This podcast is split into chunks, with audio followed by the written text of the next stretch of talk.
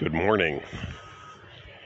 This is Hacker Mike coming at you from the place known as Princeton South, also known as tastes just like Princeton, but it's not Princeton. This is where everyone is obsessed with being not Trenton.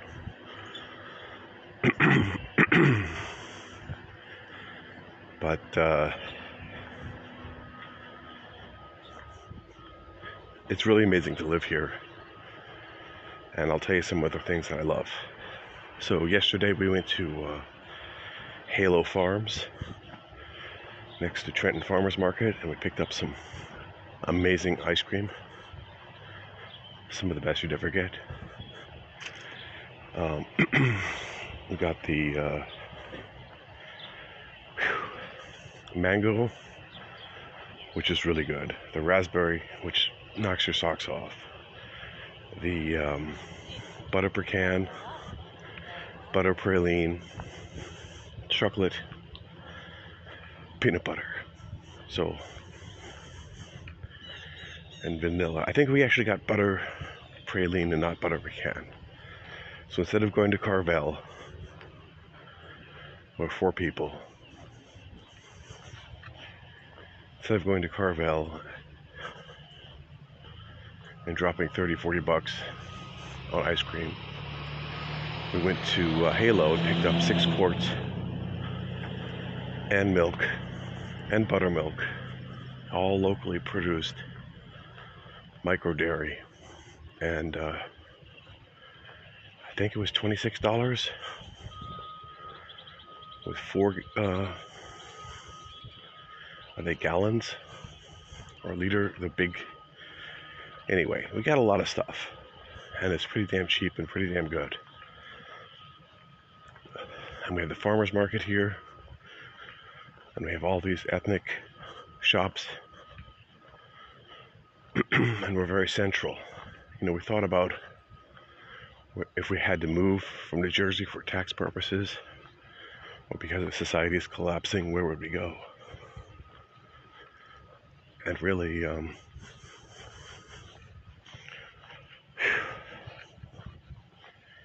it is a um, a tough decision to actually find someplace with these qualities. Yeah, today's late start. We did not. Uh, I did not get up early at 6:41, so this is going to be a short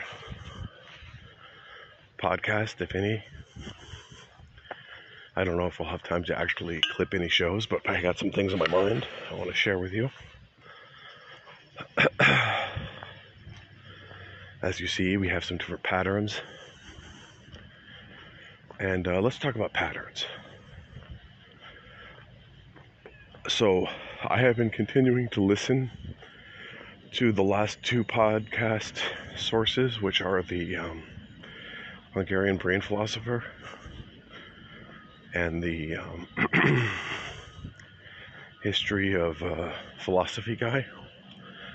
And let me tell you, I had to go to 60% speed on my podcast player just to attempt to understand what he was saying. So, you know, talk about a slow brain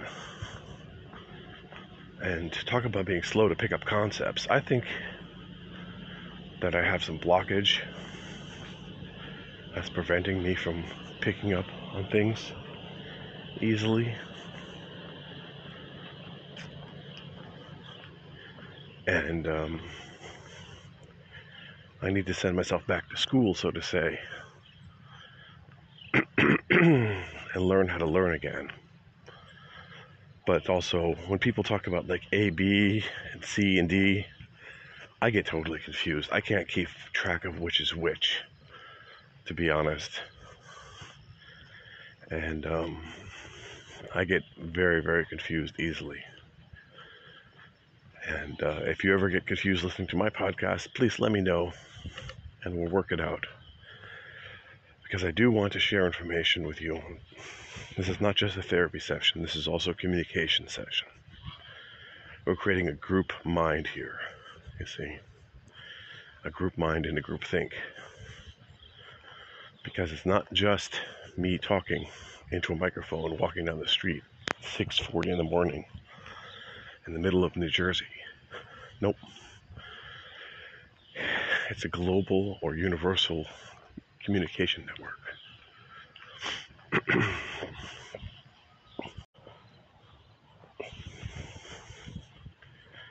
Because I get feedback from my listeners. They listen to what I say. And even if we only have four active listeners, I also talk to people and chat with people about the ideas we discuss. so there's more than just one brain involved here, one person involved. and I hope to uh,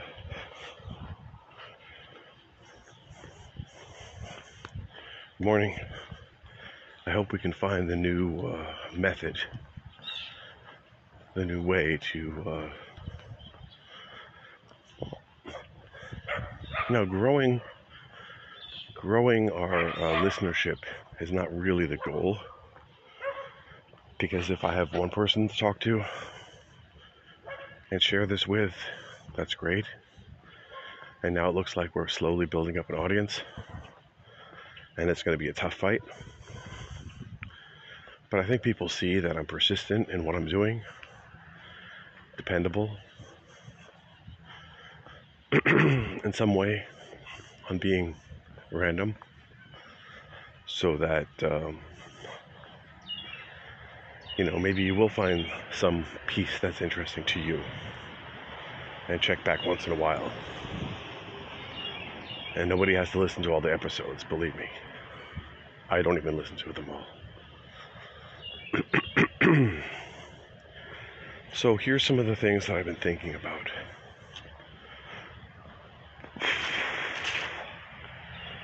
Well, first of all, the history of philosophy guy um, from Saturday's episode. No, Fridays. He was great. But I think um, and basically, what he was saying is that you can map. So we get into he gets into Gödel Escher Well, Gödel. He gets into the, into the girdle of the Gödel Escher If you haven't read Gödel Escher we're going to actually have to uh, revisit that. Be honest, and I have to get our. Uh, one of our hosts, Mr. Dren, on this uh, topic. He's studying at Stanford and has, or Nemo, as they call him. He's studying at Stanford and has a, um, is following the legacy of Hofstadter.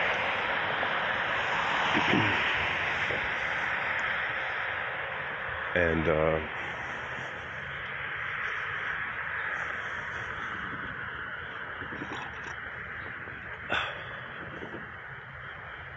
So basically, it starts out with Frege, Frege who attempted to map logic onto set theory, or mathematics onto set theory using logic, and make it provable.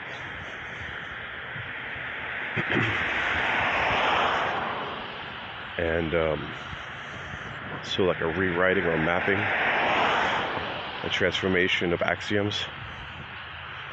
And I can understand that. So, in Haskell, we define a function that will take some input set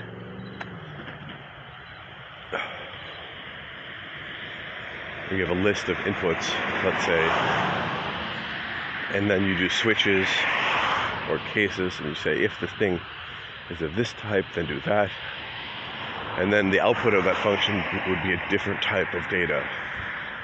So you'd map the data from one type onto another.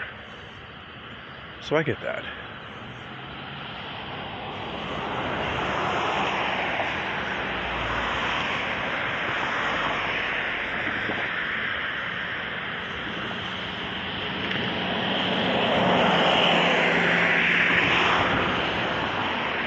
And a lot of what I've been doing now in Haskell is related to that. So I'll tell you what I'm working on. I'm taking the JSON data from the introspector Python. So I wrote a simple, crude Python parser that parses out the abstract syntax trees TU file from the GCC. Then it emits, among other things, a JSON file.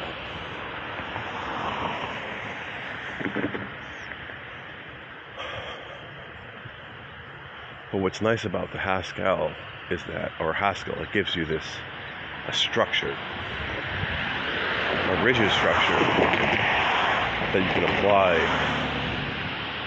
to your thoughts to make them more structured. Python doesn't necessarily do that. Python gives you very loose structure to apply to your thoughts, and in the end, your thoughts will become less structured. so, just by getting your code working in Python doesn't really add a structure to it necessarily. You're not forced into one. So, but that's also the learning process. Boy, my feet are going to get wet on this path. It's, the grass is totally wet.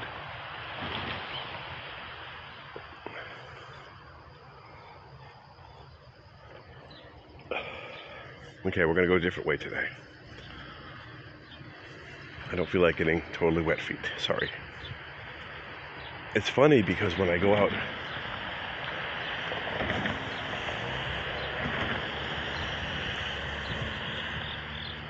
well, maybe I just deal with the wet feet. These are my new shoes. My new walking kicks that my wife got me um, and they are quite comfortable.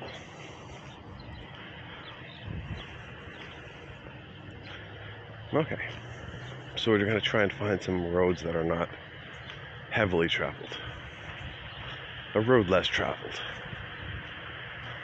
Um,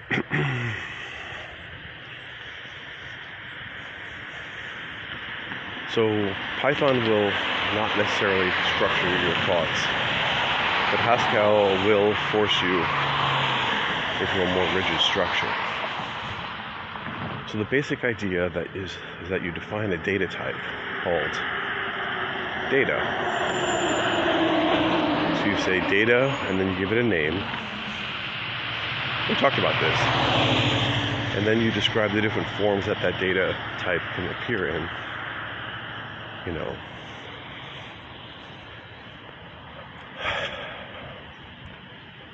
So if he's mapping from math onto logic, so he would have one data type called math, and he would describe all the different forms of math, and he would have one data type called logic, and describe all the forms of logic that you could use.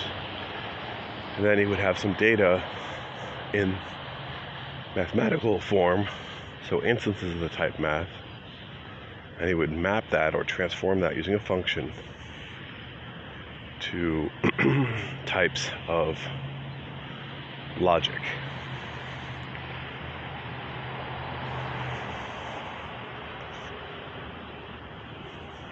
And he also said that numbers were properties. And I listened to that five times and I'm still wondering what does it mean that a number is a property?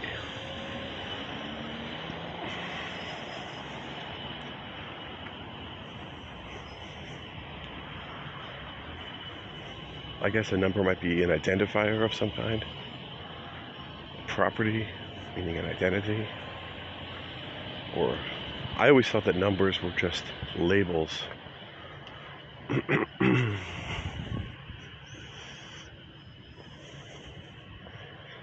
but a number is also an address and can be used to find the item in question. You know, if you give a specific number, that could just be transformed into points or dots or steps. And just say you go 1,562 steps in this direction so, a distance or a location, number of operations. number of repeats, an array index. I don't know. Those are uses for numbers, but what is a number itself?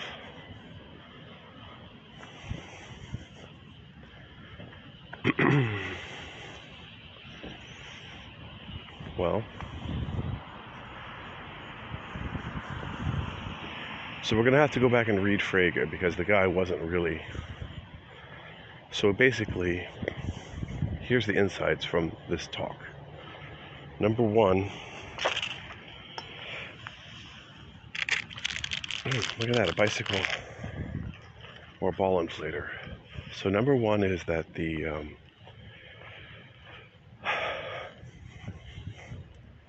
he was attempting to map from math onto logic using set theory. The second thing is that's Frege. He derived a set of, of rules that could be executed on their own by a computer. So basically, this was an automated system that required no input from the user. So that's a um, basically a syntax, a directed, what do you call it? a determinate algorithm.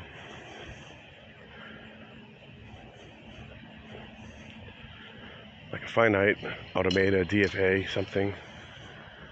Like a simple automata that would map one type onto the other. Like a Haskell function. You don't need a human involved. Okay, so we can imagine that. And then, well, so, he just jumps to, uh, to Gödel, uh, and Gödel starts to add in some kind of secret number. So I didn't understand that where every theorem had a secret number associated with it and you could map the theorems onto numbers. So I I don't get that. And then he went on to say that the, that the Entscheidungsproblem the the problem of decidability of algorithms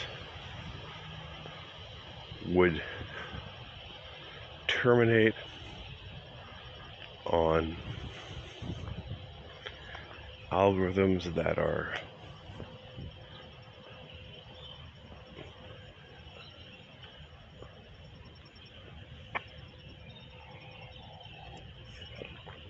if it's true.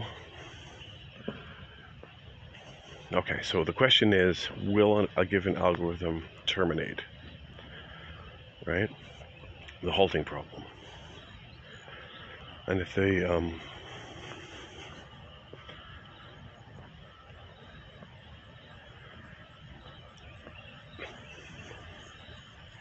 and basically what we understood is that logic so this is just a rough summary of all my understanding of that and i'm a little fuzzy on it i should go back and listen to exactly what the guy said we should clip it so we're going to go back and we're going to clip these parts from the guy's talk and we're going to analyze them together. Okay? So let's go back and do that. Okay, so re listening to that clip, he basically said that numbers are identities of pluralities or identities of sets. I guess you could just map a number and say this number defines a set with a um, element in it if it's mapping everything to set theory. So number one is the identity of a set with one element with element one in it or with one element in it I guess you could also say you could even make it simpler and just say the number is the identity of a set of the size of the number. Anyway, I guess it really doesn't matter. We'll have to really read what he said. and we could do that right now. Because this is, this is the stream of random, and I could just put this tape on pause and we can go in. But let's queue up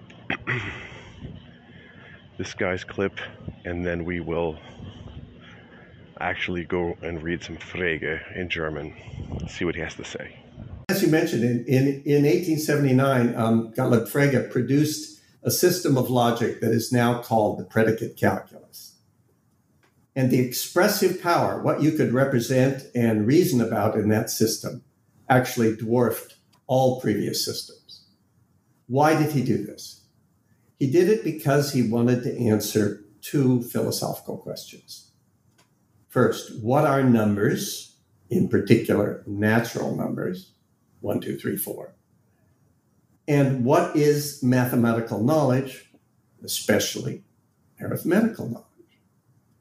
He answered that natural numbers are properties of a certain sort, ways for things, or as I put them, pluralities, to be.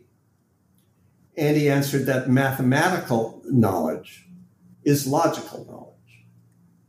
For that idea to work, he needed a logic powerful enough to define natural numbers and to prove the axioms of arithmetic from those definitions, plus the laws of pure logic. The method could then be extended to theories in higher mathematics by reducing them to arithmetic, which would then, of course, be reduced to logic again. What is it to reduce one theory to another? To reduce theory A to theory B. All right, let's consult the book of knowledge. Consult the book of knowledge. So basically, Frege was ignored in his life, but the work that he wrote, the Grundlagen der Arithmetik, um, Arithmetik, the foundations of arithmetic, published in 1884. He developed his own theory of numbers, and his book was ignored, but it was read by Bertrand Russell and Ludwig Wittgenstein. Now, we do know Bertrand Russell was the guy who motivated Gödel. So, Russell was trying to um, convert all math into logic with no um, with no uh, contradictions. And then Gödel went ahead and proved that you could contradict everything. That I do remember. So, eine logisch-mathematische Untersuchung über den Begriff der Zahl. So let's see, what's his view of the number?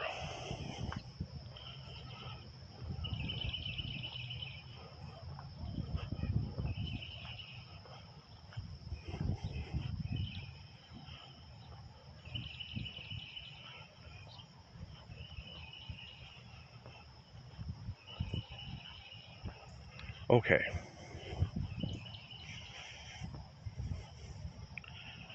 Frege is saying that numbers are not subjective, and if you say his desk has five drawers, that not every drawer is the number five, and they're, they're identity.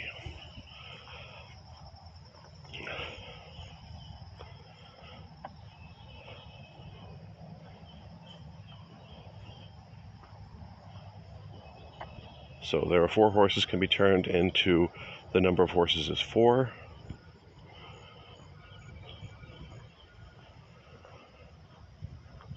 Then you don't have to ask if there's any numbers after four. Think of the numbers as objects, okay? The fundamental thought is that the number of all of horses in the barn is four, means that four objects fall under the concept horse in the barn. And then he gets into the cardinality and he calls it big N of X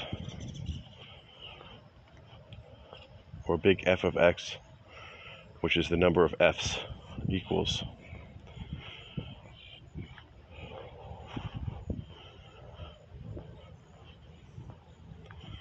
So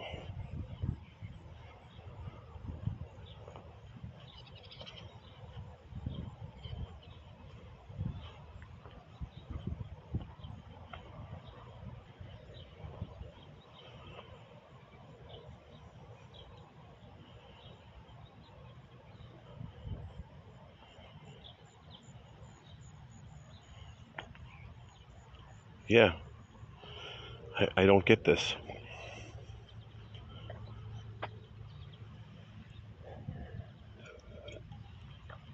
He says he defines numbers as extensions of concepts.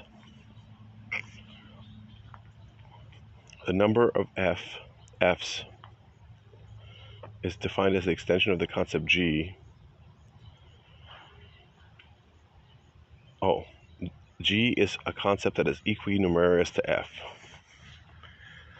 So, g, there's another concept over there that has the same number as this concept.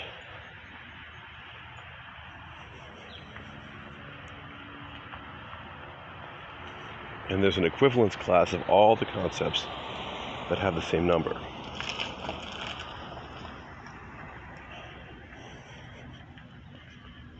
Okay.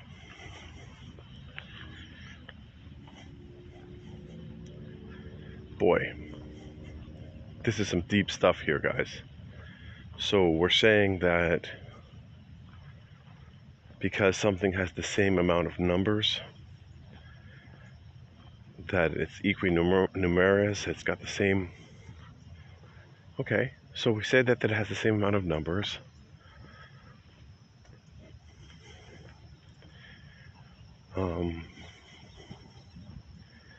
So I don't know. You got four horses, and the, the number of the horses in the barn is four, and the number of saddles in the barn is four, and the number of horse mouths in the in the barn is four. They all have the same numbers. Is that what he's saying? There's a class of number four things with the number four that are of the number four. But what if you say the number of limbs that I have is four? Okay, so this number four is used all over the place, huh?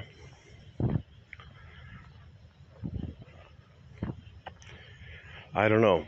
This is this, this stuff is going to be hard to wrap our head around. Let's see if we can find someone who will explain it to us better than this Wikipedia article, because this article sucks. Let's check out Stanford's Encyclopedia of Philosophy see what they have to say about the numbers.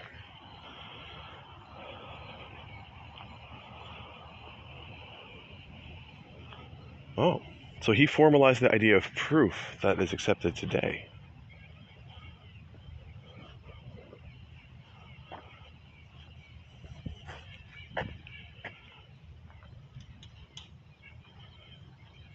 Okay, so he defined the predecessor relationship, which we know. Okay, so I can tell you about the predecessor relationship and the successor relationship. And basically, there's a relationship between the two sets or the two numbers of a function. Yeah, and then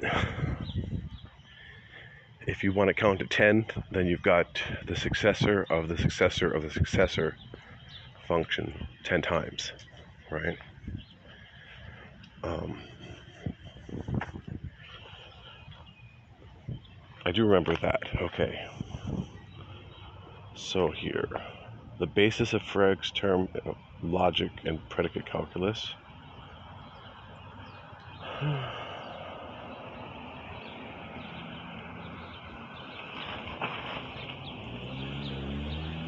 Here, okay, here we go. So he's got the, he's got his first text was Begriffsschrift, or um, a begriff is a definition. and then he put, he says he put out that Grundsätze der Arithmetic, term logics. Okay, all complete. Blah, blah, blah.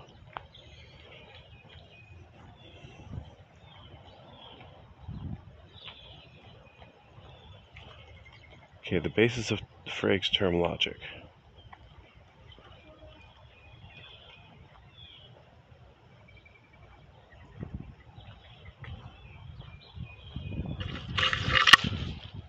Okay. He doesn't even define numbers. Okay, we're going to stop this. We're going to find someone who's going to explain it to us in a clip. So, stop tape, let's go. Where's this recording?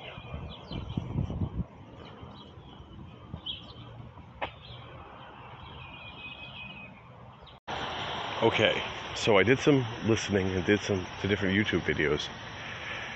Okay, so the idea of a property is simple that the property of something like the color of something, an attribute of something that we can observe. Okay, so that's the first thing. Look at this New Jersey Department of Corrections school bus with inmates in it.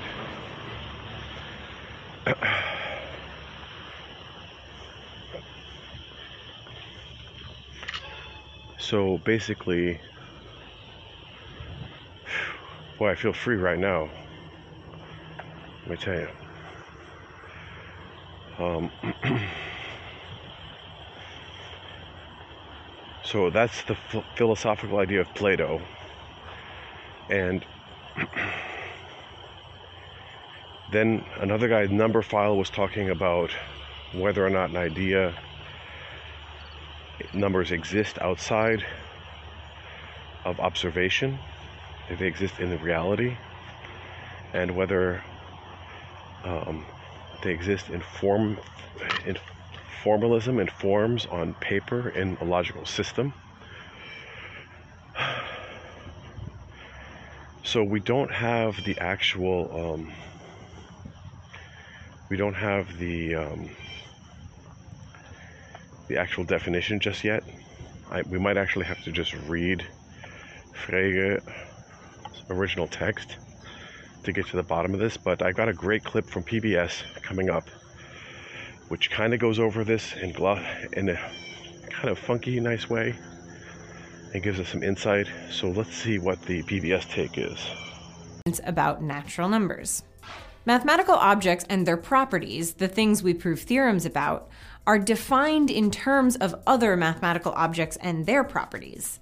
Math is built out of simpler math, hence the pyramid idea. But where does this process of simplification end? In other words, what holds up the bottom of the pyramid?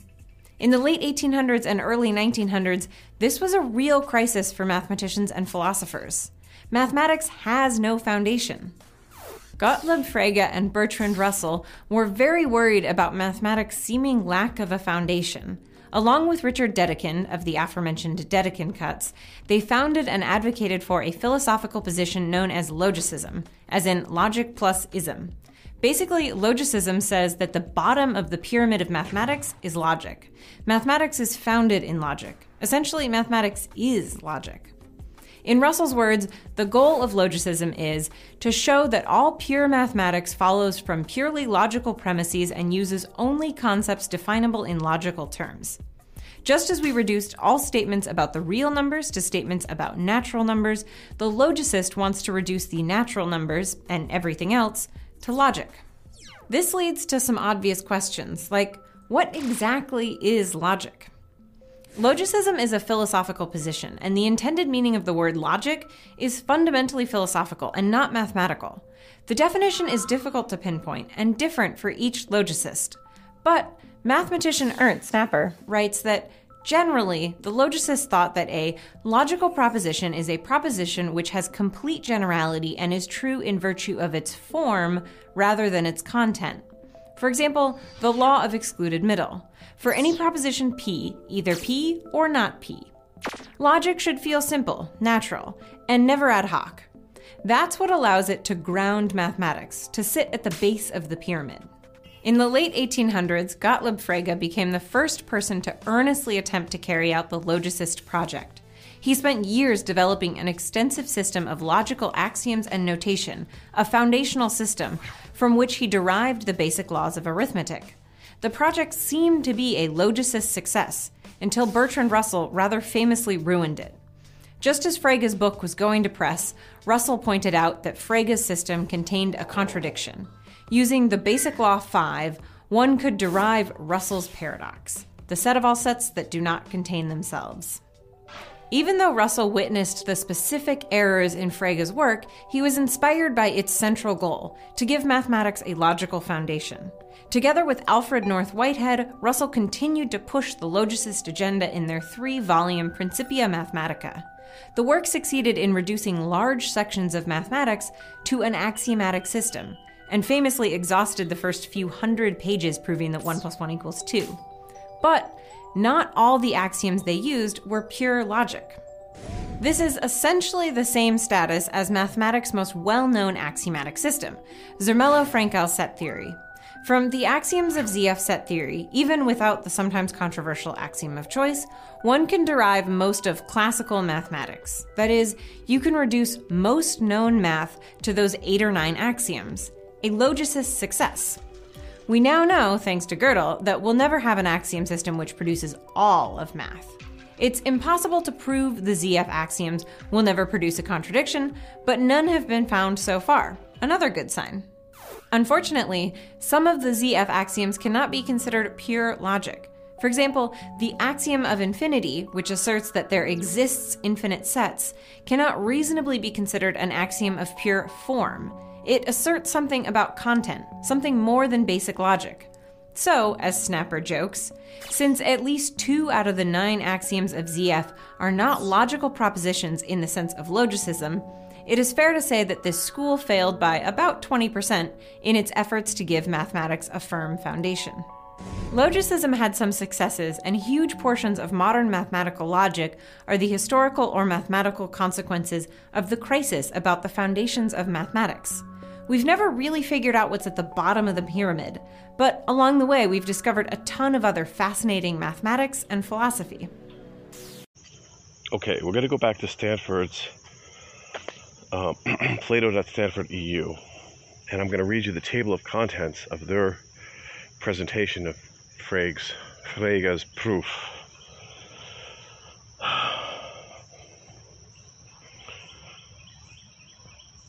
So, for the numbers, Frege's analysis of cardinal numbers. So, equinumerosity, okay? And then the, the numbers of f's, Hume's principle, the explicit definition of the number of f's, and derivation, derivation, derivation of Hume's principle. So deriving. So that's the um, his analysis of cardinal numbers is based on Hume's principle, and we're going to get to that in a second.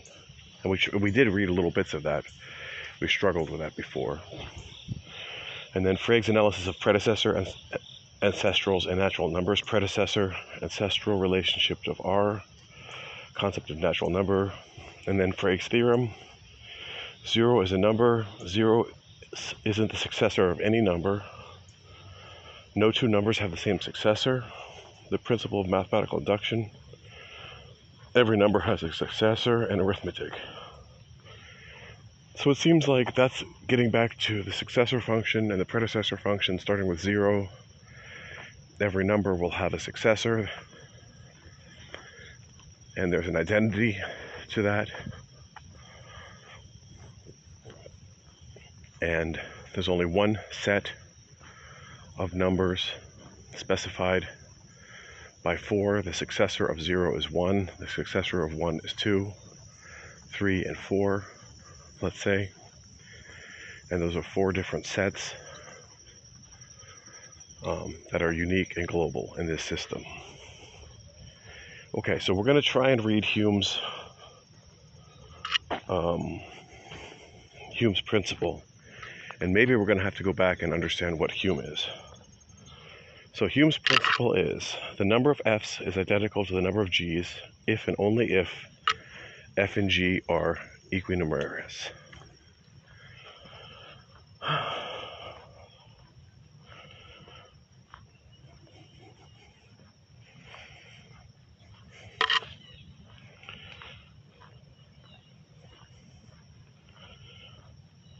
So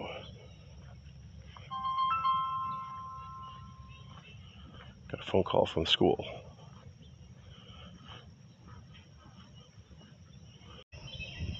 Okay. So now we're going to get to the Hume's principle again and look at the Wikipedia article on it. Hume's principle was coined by George Bolos, Boolos, B O O L O S. Says that the number of F's is equal to the number of G's if and only if there's a one to one correspondence or bijection between the F's and the G's. A one to one correspondence. HP, Hume's principle, can be stated formally in systems of second order logic. It's named for the Scottish philosopher David Hume. It wasn't from him.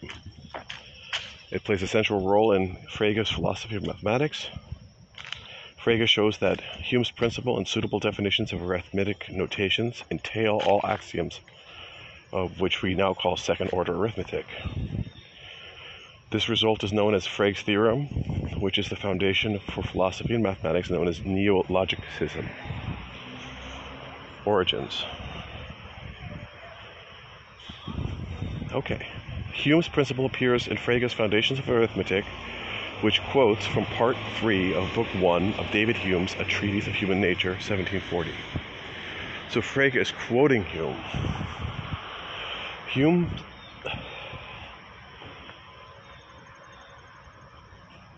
Hume there sets out seven fund, fundamental relationships between ideas. So, what are these seven foundational relations? Proportion and quantity or number is one of them.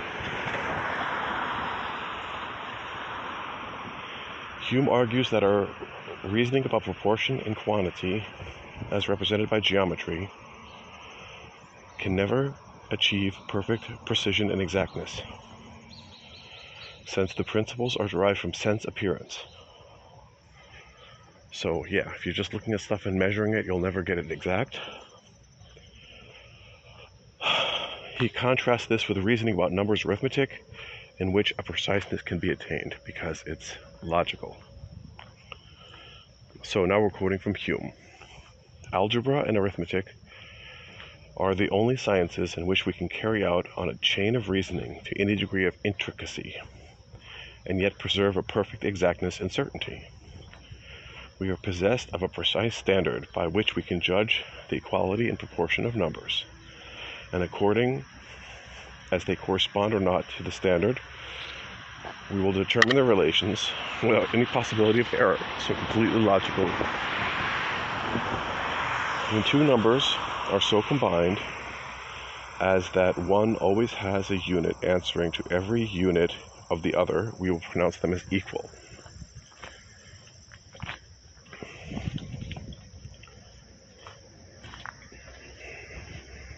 So the unit of one answers to every unit of the other. Okay. That's pretty cool. They're answering to each other. They're relating to each other. Like the zipper function. In Haskell, you get the zip. you take two, one of each. And it is for want of such a standard of equality and spatial extension that geometry can scarce be esteemed to be perfect infallible science. Okay. Note that Hume's use of the word number in the ancient sense to mean a set or collection of things rather than the common modern notion of a positive integer. The ancient Greek notion of a number of a finite plurality composed of units. See Aristotle, Metaphysics 1020A14 and Euclid Elements, Book 7, Definition 1 and 2. This the contrast between old and modern conception of a number is discussed in detail in Mayberry 2000. Okay, influence on set theory. So now we're finally getting into some good stuff here on the Wikipedia. Um,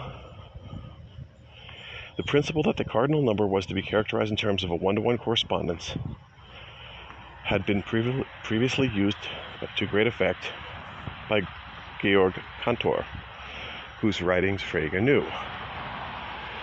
The old Swiss guy with infinite sets and the numbers. The suggestion has been therefore made that Hume's principle ought to be called, better called the Cantor principle, or the Hume-Cantor principle. But Frege criticized Cantor on the ground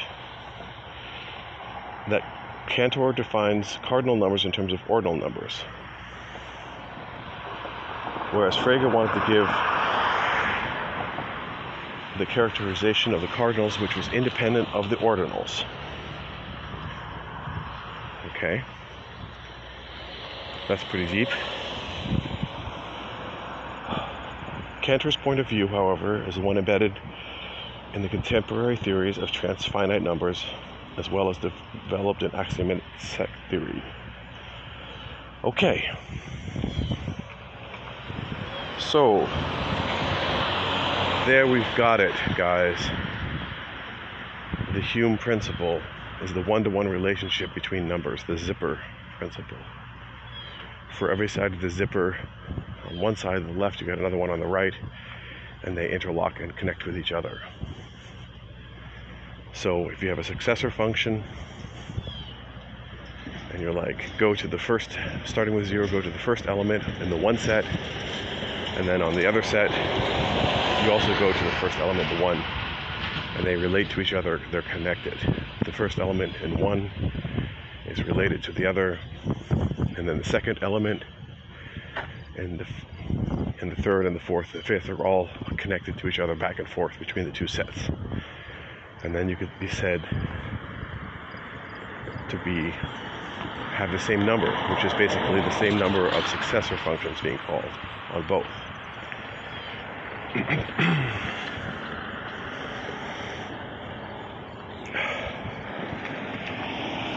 so yeah, that is uh, quite the interesting way to look at it. I think we have some idea of what we're talking about now. And um, I wonder how many people are still with us. But what the hey, we got to get to the bottom of these things here. Yeah, we could go into Cantor in his sets um, and his cardinalities, where he came up with these incredibly complex sets. Basis of mathematics. And maybe we should take a step back next and talk about Cantor. You know, in the history of math, I mean, I have to say, I don't think that philosopher guy uh, really uh, explained it well. Um, and we need to uh, really revisit all of this. So I think we're going to do an extra episode on Cantor, and we're going to go back in a successor function or predecessor function. So we're going to get the predecessor of Frege, because we all know like von Neumann and our friend. They made a movie about the code cracker, the British guy.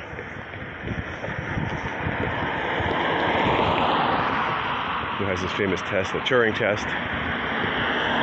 We all know about Turing, but we do we know about Gödel and Frege and the philosophy behind it. So let's take this back to Cantor next and find out what's happening. Let's get this episode out.